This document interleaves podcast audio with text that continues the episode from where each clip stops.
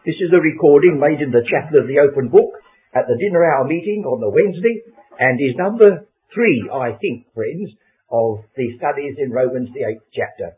You will realize I have what they call a mind like a sieve and I remember some things and conveniently forget a lot more.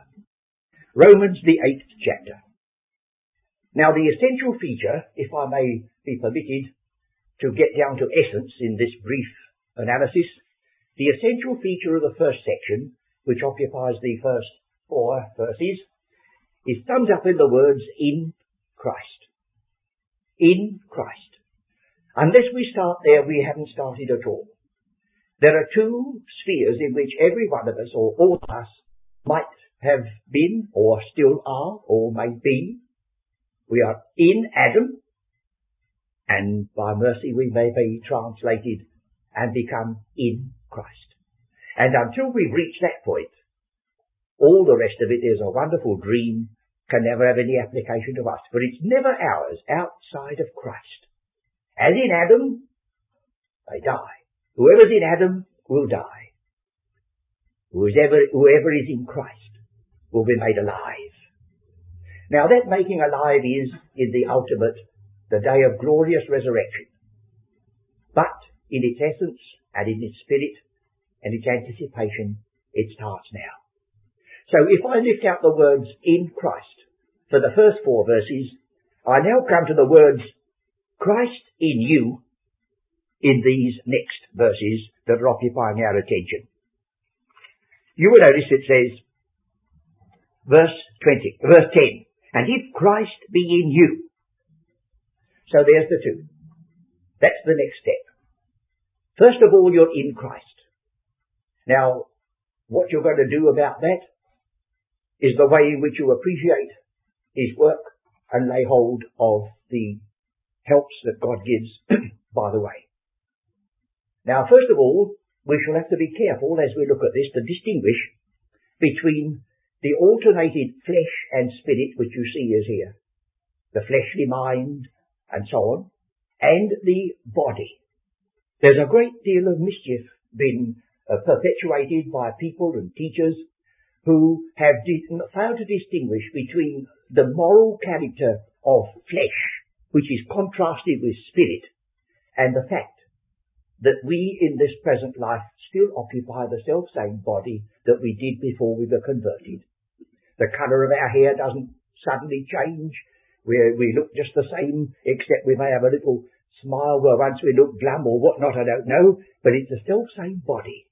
And I think by the time we've looked at that for a little bit, we should have done all we can in our limited time. So will you notice here? First of all, we will read from verse 5 till we reach that verse we've just quoted. For they that are after the flesh do mind the things of the flesh, but they that are after the Spirit, the things of the Spirit. So now we're dividing up these two. For to be carnally or fleshly minded is death, but to be spiritually minded is life and peace. Because the fleshly mind, I'm still keeping the word flesh, is enmity against God. For it is not subject to the law of God, neither indeed can be. So then, they that are in the flesh cannot please God. But you see, it's the mind of the flesh, and those that are in the flesh. It's not referring to the literal fabric, flesh and blood. It's, it's the fleshly element, which is contrasted with spirit.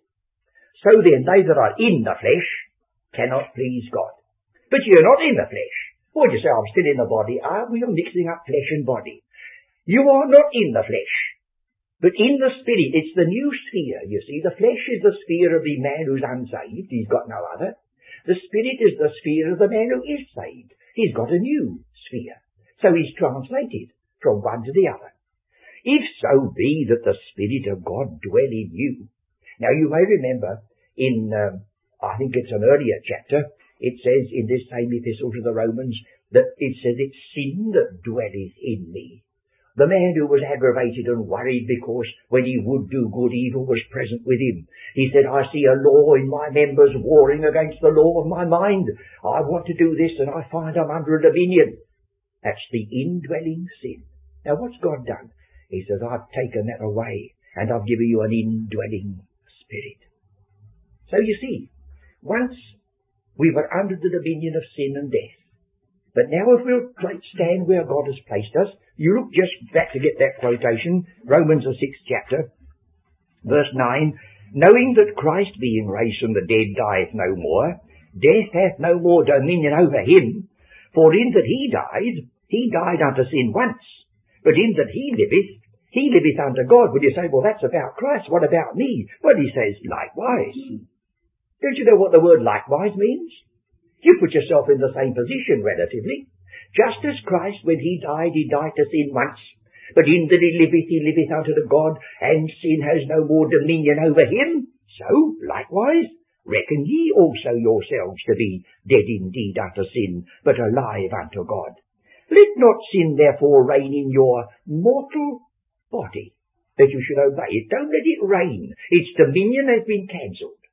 Now that's a negative, isn't it? Don't let it reign. Will you come now to Romans the eighth chapter, verse 10 and 11.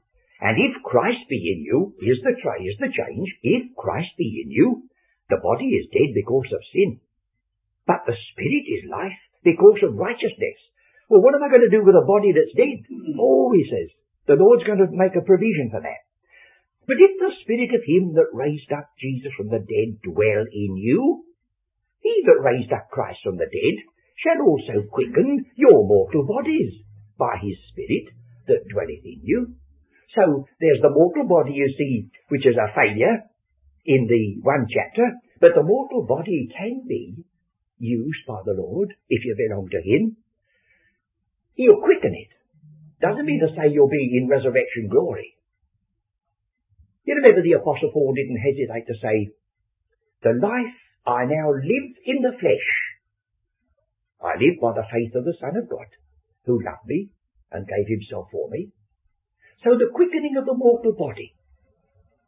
Do you remember in Romans the 12th chapter, after all this is over, and all that he said about the flesh, he says, I beseech you therefore, brethren, by the mercies of God, that ye present your bodies a living sacrifice, holy, fancy that word, your bodies acceptable unto God, which is your logical service logical. It says, if Christ has died for you, and you have been transferred to Christ, now if Christ is in you, and he is the risen one, do you mean to say that's going to have no effect? No difference? Well, it couldn't possibly be. So here it is. We're back again in Romans 8. Shall also quicken your mortal bodies by his spirit that dwelleth in you. Therefore, brethren, we are debtors. Debtors. Not to the flesh, to live after the flesh. But we are debtors to live now in newness of life and serve in newness of spirit. But if ye live after the flesh, ye shall die. But if ye through the spirit do mortify, and this word can be misunderstood, this is the expression that we get in Romans the ninth chapter, uh, fourth chapter. It speaks about Abraham who had been promised by God to be the father of many nations. It says in verse 18, who against hope believed in hope, that he might become the father of many nations, according to that which was spoken, so shall thy seed be. And being not weak in faith, he considered not his own body now dead. That's the expression. Mortify. He didn't do something against himself. He didn't wear a hair shirt. He didn't make himself miserable. But he just faced the fact that he was as good as dead.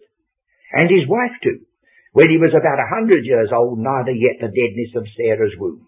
If you're reading the Revised Version, you see there's another point of view.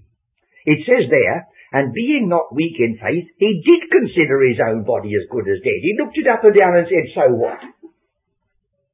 See, here's the invigorating, invigorating power of the indwelling Christ, laying hold of the very body. Take, for instance, the apostle. He says to the Ephesians, Now he that stole let him steal no more but labour with his hands. Well, which hands, friends? Well, the very hands that did the stealing, as far as I know. I, I hope I haven't descended to be a practiced thief, but I imagine that most stealing is done by your hands. Anybody could contradict me? Well, he says, now labour with your hands. Which ones? Well, the same ones that stole. What if you've been a blasphemer, as the Apostle Paul accuses himself? He says, oh, that I may open my mouth boldly and speak for him now. The same mouth. The same teeth, as far as I know, The same tongue. Don't you see, friends? We've got to differentiate between the carnal mind, the fleshly mind, and the body we've got.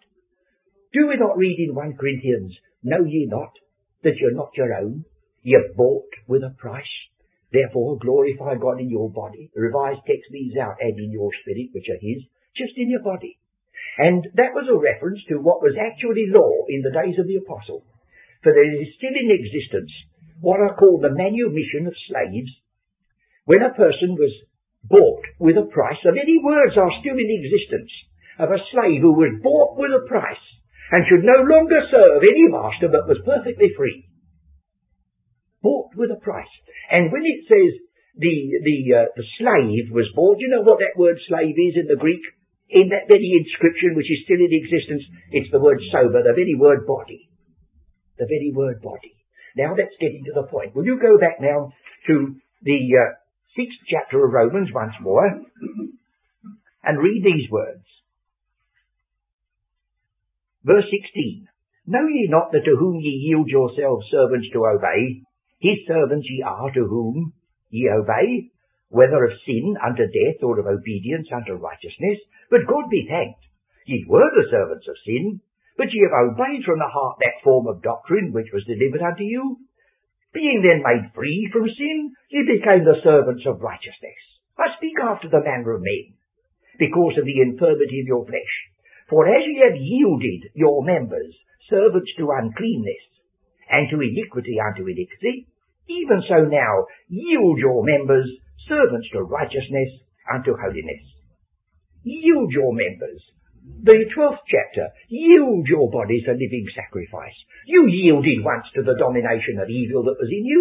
Yield now to the domination of the Spirit of Christ which has taken his place and is now, should be, the ruling factor in your life.